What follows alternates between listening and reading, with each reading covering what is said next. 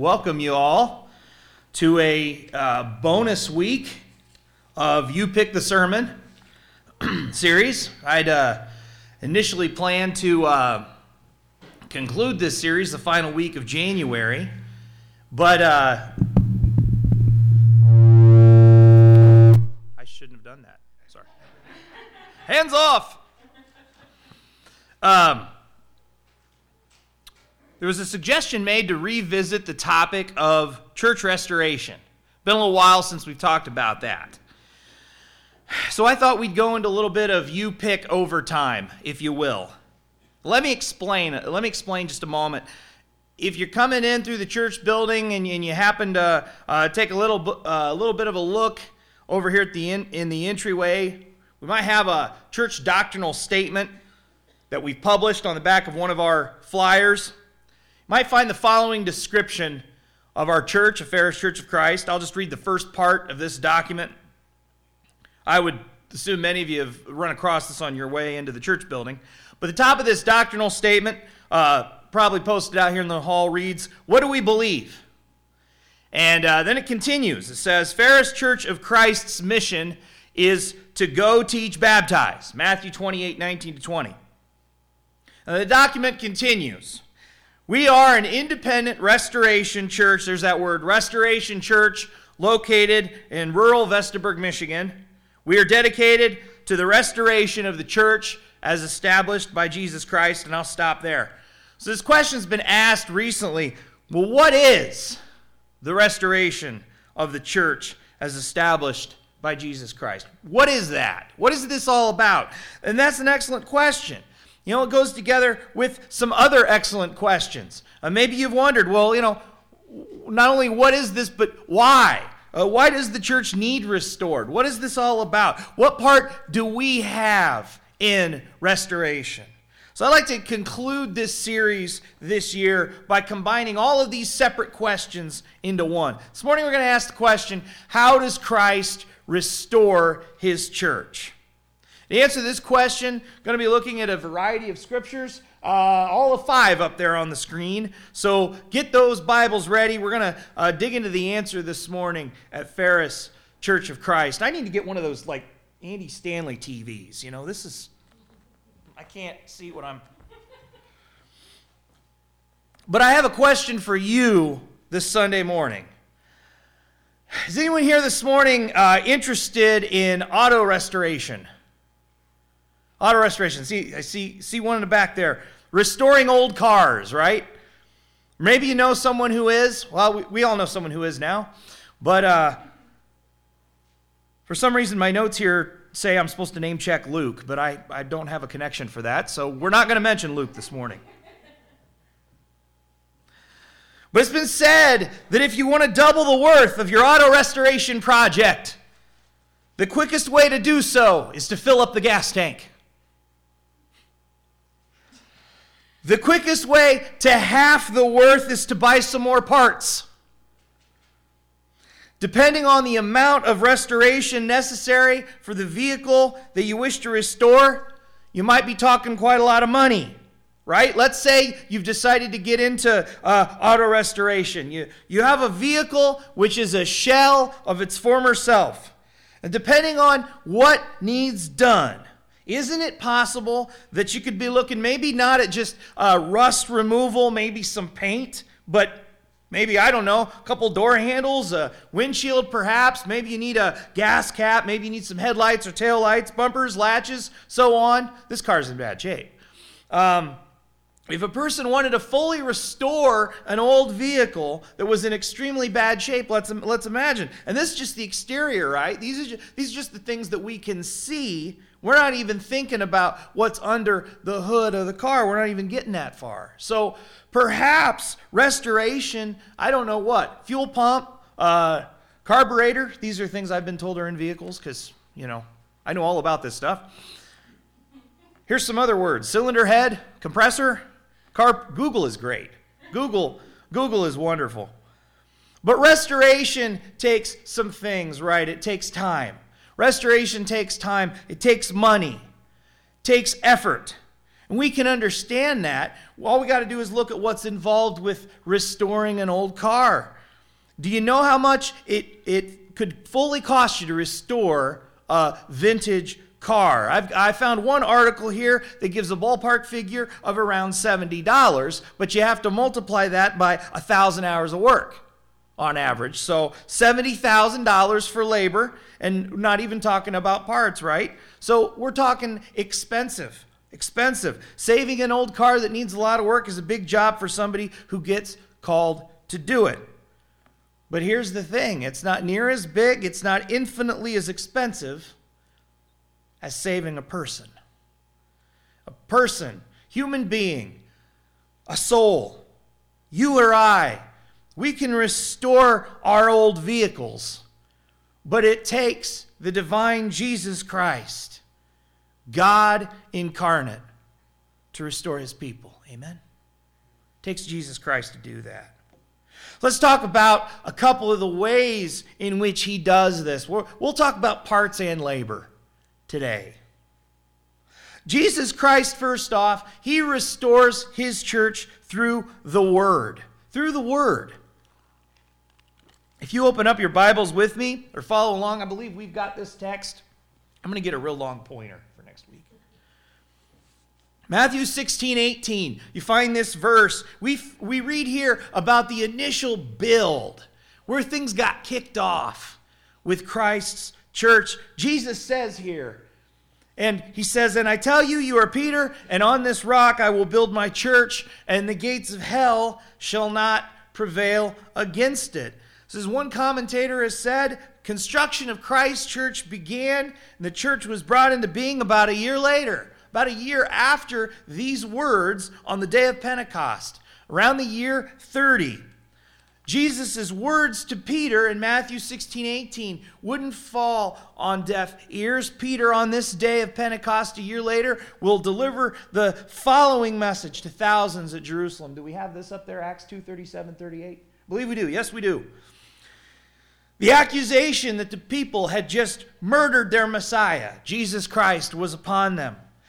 And so Peter says this, goes on verse 37. Now, when they heard this, they were cut to the heart and said to Peter and the rest of the apostles, Brothers, what shall we do?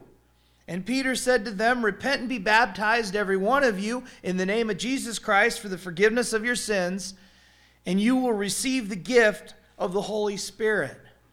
So, as we continue through chapter 2 of the book of Acts, we continue to see the blueprint or the schematics. These are fancy words I've heard online the design, Christ's intentions for this group of people called the church, whom the gates of hell would not prevail against. Verse 47 mentions that the Lord added to their number those whom he was saving. And together, all of this has been compiled for us by the Holy Spirit through human authors so that we might be able to see who the church is, what the church looks like, what we're supposed to be, the design. 2,000 years later, we can run into all kinds of religions. We can run into all kinds of religious organizations. There's a lot of them. But we can know who makes up the church belonging to Jesus Christ because of the way they're described right here. Right here in the blueprint, in the Holy inspire, in the Holy Spirit inspired Word of God. Amen. So there's some, there's an advantage to this. You see, no matter how rusty or burned out or broken down on the inside we may be spiritually, we can be restored. We can be restored because we know what replacement parts are necessary for God's design, don't we?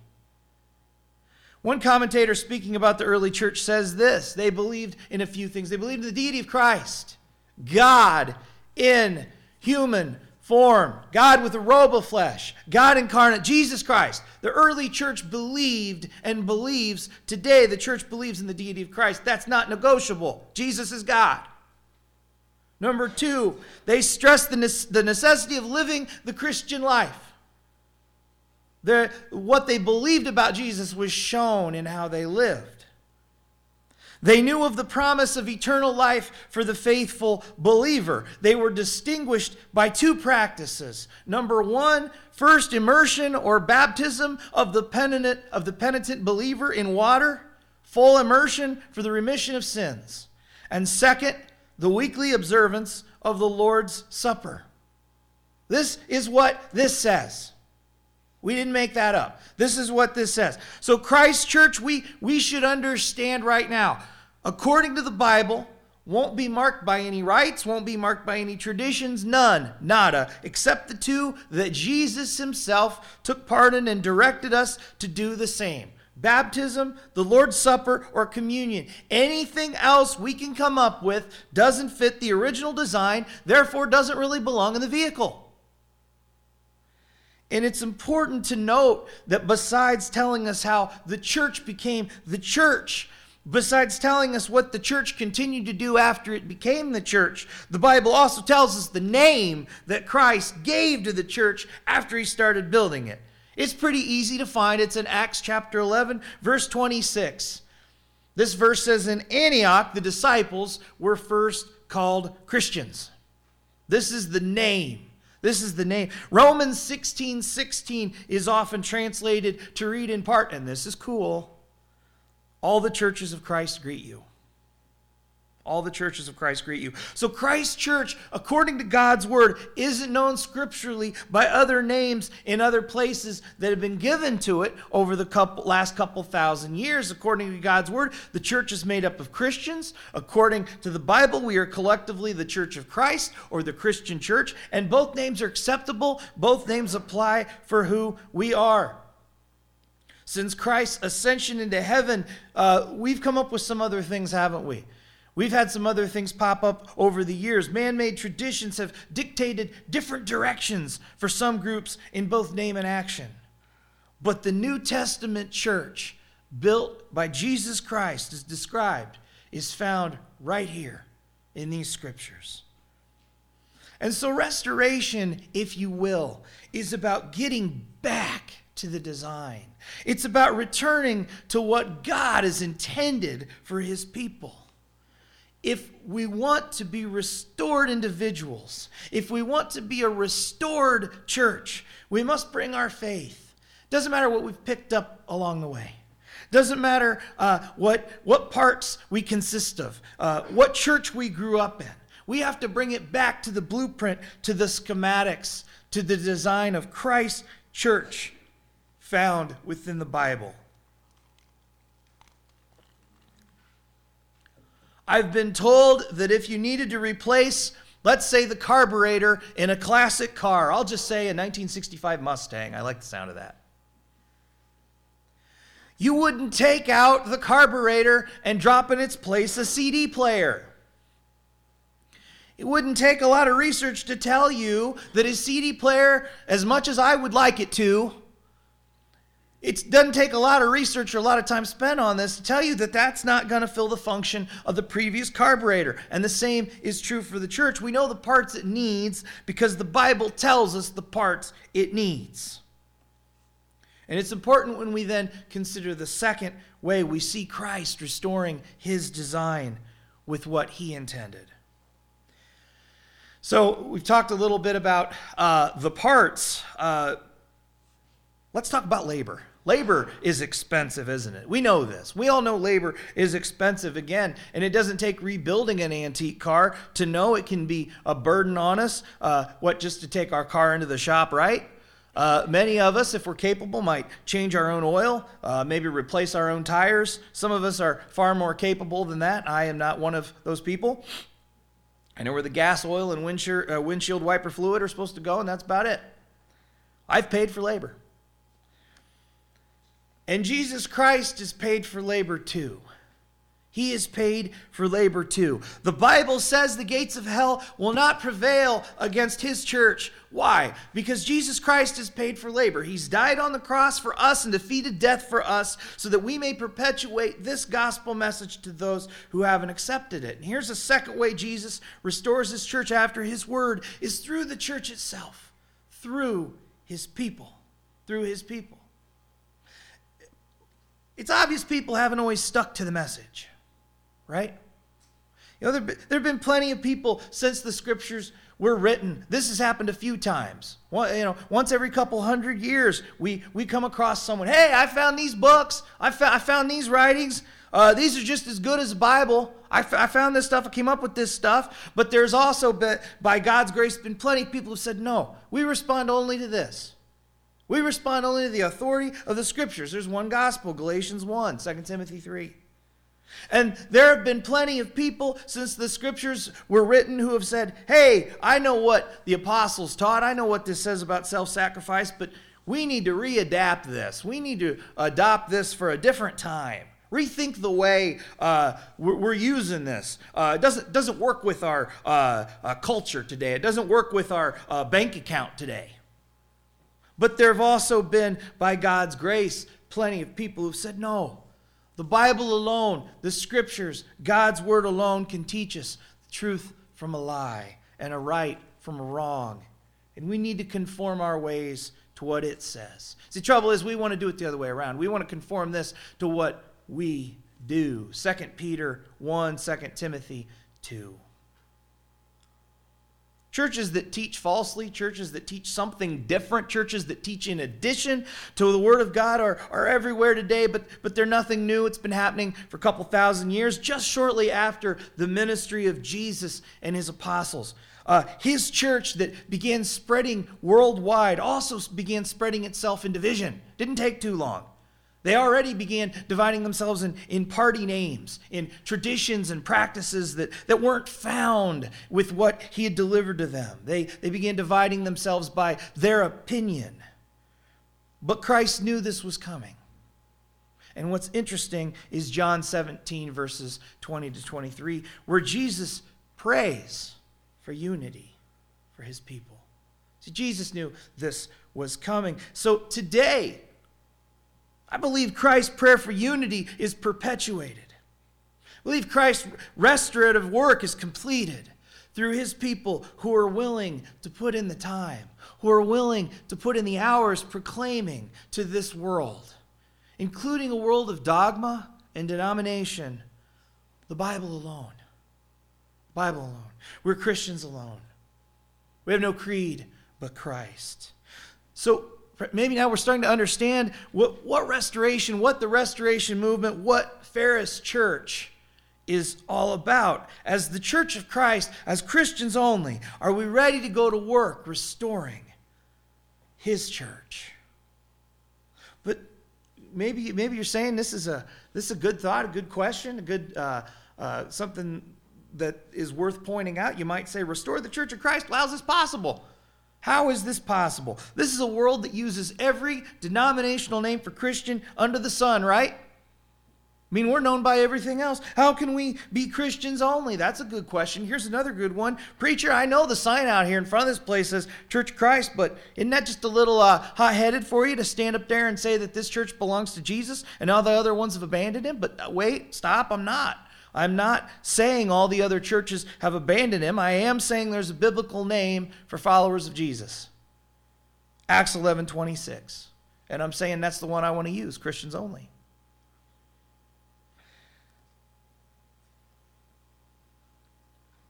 As far as church governing, it's interesting. There's no mention in the New Testament of this worker movement this labor movement for Christ uh, being a denomination or a series of denominations. Found a, a really interesting uh, article written by former Ferris minister Howard Cowan. I wanted to share part of it with you this morning. Uh, Mr. Cowan wrote this There's no mention in the Bible of any church headquarters established. Each congregation had its own overseers or elders from within its own member, 1 Timothy 3. Christ is the head over all things to the church, Ephesians 1. And Christ is the head over all things at this church. That's what we want for everyone. Uh, Mr. Cowan adds division within the church developed in Corinth. Again, it, de- it developed immediately when some claimed to be followers of their favorite leaders. But oneness and faithfulness are necessary wherever the gospel is being proclaimed. We must understand and again this is this is tackled almost immediately in the word in church history. It doesn't do us any good to name our church and uh, uh, what we believe in after our favorite theologian. Bible mentions uh, paul mentions apollos. We might come up with some other ones today. Martin luther good old charlie brown. And don't laugh because somewhere out there i'm sure exists the st charlie of the brown fellowship of the good grief Sorry. But it's not biblical. As many with uh, uh, Church of Christ roots before us have said, we're not the only Christians, no, but we're Christians only. We're Christians only. And That's what I want to be. Interesting, it's uh, kind of relevant. Uh, Ferris Church of Christ uh, was, was founded, uh, you might know, Elder Eliasias was the name of the guy. I like that name. 1868. We're actually celebrating our 150th anniversary this year uh, with this community. We praise the Lord for that. We're really looking forward to that time of celebration this year. But you know what else we're, we're also celebrating? We're celebrating being under the same management for 2,000 years. I believe it's possible for us right here, right now, today, in this place, to be the New Testament church. I believe it's possible for us to be this church, to practice the New Testament baptism, to use the New Testament name, to practice New Testament restoration. It's been proven by those Church of Christ roots. We'll just go into that briefly this morning. In the early years of the 19th century, this is from around 1794 to about 1835, there were several different preachers from several different denominations, and they were bothered. They looked around and they said, We have to do something about these St. Charlie's of the Brown Fellowships of the Good Grief. So there were six different movements. They were headed up by ministers. Some of these guys' names James O'Kelly, Abner Jones, Elias Smith, Barton Stone, Alexander and Thomas Campbell. There's some, there's some names for you. Now, now, that's not so incredible in and of itself that these different guys did this, but here's the incredible part independently of one another, all these guys, in every case, these groups settled upon the name Christian for their church members. Isn't that something? Independently, they chose Christian church or they chose Church of Christ for their congregations. Independently, uh, there was no Twitter. Independently, they believed and taught baptism by immersion for the remission of sins. They observed the Lord's Supper weekly on the first day of the week. Independently, they knew which pieces fit the puzzle, the restoration puzzle. Why is that? It's not because this is before the days of Twitter and they were all using MySpace back then. No. As one restoration author writes, these church leaders all had the same set of blueprints the Bible. Just as six building contractors could build six identical houses if they all had the same identical blueprints in theory, likewise, these groups from Virginia, Vermont, Connecticut, Kentucky, Pennsylvania, New York did their part to restore the faith, the practice, because they all had the same book. They all had the same guidebook, the same schematic same blueprints. That's incredible. The goal was not to establish another church headquarters. The goal isn't to come up with more doctrine. The goal was to leave behind what they'd picked up on. Leave the other churches, do- drop their doctrines to promote the restorative work of Christ. But maybe you're thinking there's so many of them. You know, I, I, come to men's fellowship, for example. We've got how many churches of Christ within an hour radius of here? 12 or something, right? Isn't that a denomination? But it's not a denomination, friends, it's a brotherhood. And here's the difference the governing body. Denominations such as, let's say, the Presbyterian Church of USA implies a governing body. A brotherhood means same blueprints. Often we support the same missionaries, church camps, Bible schools, but we're independent. We're independent in Jesus. We're independent. I have tried very hard to tell Steve at McBride which ukulele parts to play. He won't listen. And there's nothing I can do about it. I'm kidding. We don't have time this morning uh, for an extensive study of, of the history of this movement as it followed, but, uh, you know, from where the churches of Christ and Christian churches today form. But, but I'd like to mention briefly the largest of these groups, you know, again, started by a couple guys, Alexander and Thomas Campbell. And today, Alexander is often viewed as the leader of the Restoration movement. Had tra- tremendous preaching, writing, and debating ability. You can actually find his memoirs and, and writing uh, as a variety of other sources as well if you're inclined to study further. By 1912, all of these individual groups came together. The Restoration movement came to be listed as the fifth largest religious group in the United States. And so I do believe, my friends, it's very possible hundreds, thousands of years after Christ began building his church, we can still take the parts given to us. We can provide the labor, be the labor necessary to be Christ's hands and feet across the land, across the nation, across the world, restoring, just like we would a 1965 Mustang. Here's the cool part. That, that 1965 Mustang, at some, at some point in time, it's going to break down again, isn't it? The work that we put into it isn't going to last forever. But no matter how we have a hand or how we play a role in Christ's work, it has implications for an eternity. This is work that will last forever. I pray that this study, this uh, look at Christ and his restorative plan for his people. I pray it's been a blessing to you this morning. Again, he's provided the word. He expects us to what? He expects us to go out and use it. And as we're wrapping up our study this morning on church uh, restoration, let's keep one, one more thing in mind. There's a little more to restoring something than just knowing the mechanics of it, right? Little bit more to it than that. I mean, you, you know as well as I do, uh, there have been other churches, again, last few hundred years that, that claim to be biblically restorative. So, so what makes the difference with this movement? What, what can make the difference with Ferris? What will make the difference in what we believe? And I believe there's a big difference. Tony mentioned this earlier briefly. In John 13 35, Jesus says this By this all people will know that you are my disciples, if you have love for one another. So, what did Jesus say makes the difference with his church? What brings people together as one, as intended? What holds together the, the, the ordinances and structure in Jesus that he himself has intended for his people? Our love, our love for one another. There are probably exceptions, but as a general rule, most people probably don't get into uh, auto trading and restoration unless they really love cars, right? Unless they really love cars. Here's a fun fact for you. In August uh, 2014, CNBC reported the most expensive car ever auctioned. Do you have any guess as to what that was? The most expensive car ever auctioned was a fully restored 1962 Ferrari 250 GTO. Are you curious to hear how much it sold for? $38 million. One car. This is a car.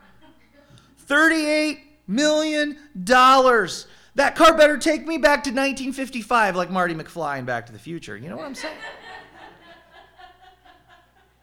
Somebody really loved Ferraris. A guy's not going to pay $38 million for something unless he really treasures that thing. Christ really treasured you too.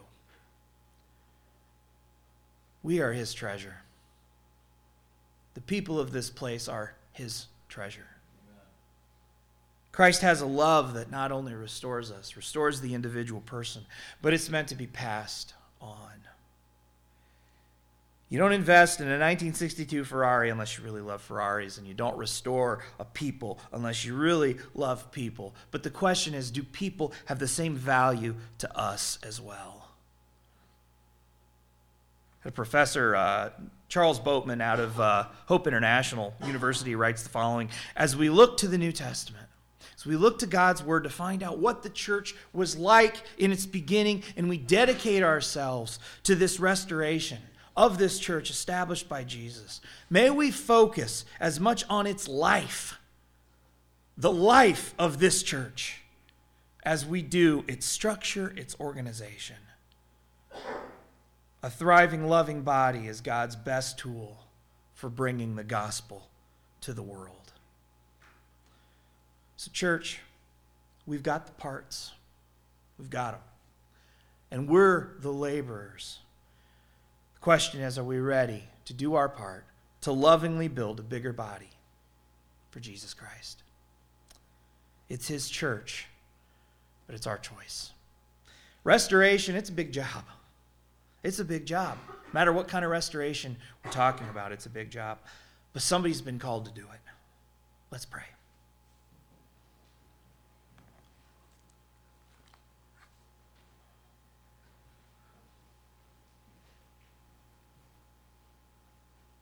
Lord, we thank you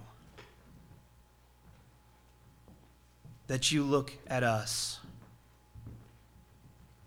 and you see people of value, people of so much value, we are worth giving up everything for.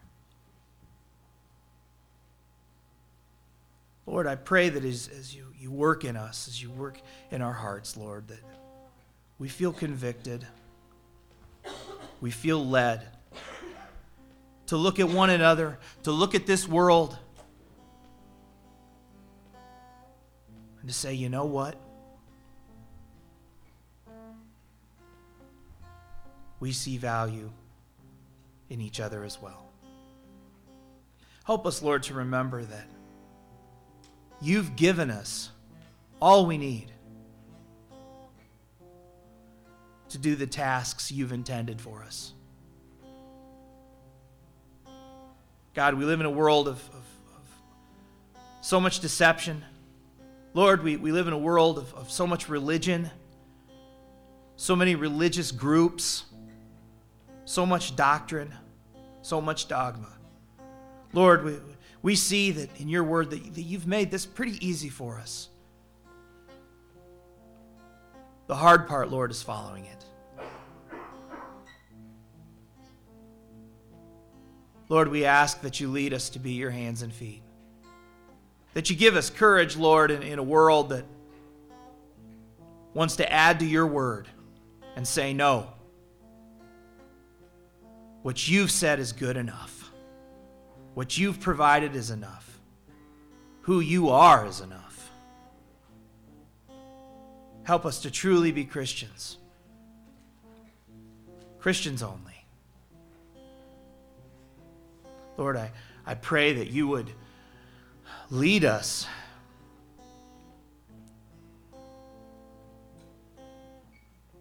Where we find you, Lord, at the cross, that we would, we would be willing to, to give up our ideas for your will. Be with us, Lord, as we, as we go from this place to make a difference in, in, in this community, to make a difference in the neighborhood in which we live, to make a difference doing your restorative work. And it is in the name of Jesus I pray these things. Amen. And if you've not yet making a, made a decision for yourself, God's plan is the plan I want for my life. We invite you to come forward this morning. We're going to, uh, Brother Gerald's going to come forward and we're going to sing our, our invitation song. And this uh, idea right here, we've been talking about all along, it starts with us. God has provided all we need to do the work He intends for us in this life. Moving forward starts with you and I. If you have a public decision to make, we invite you to come forward.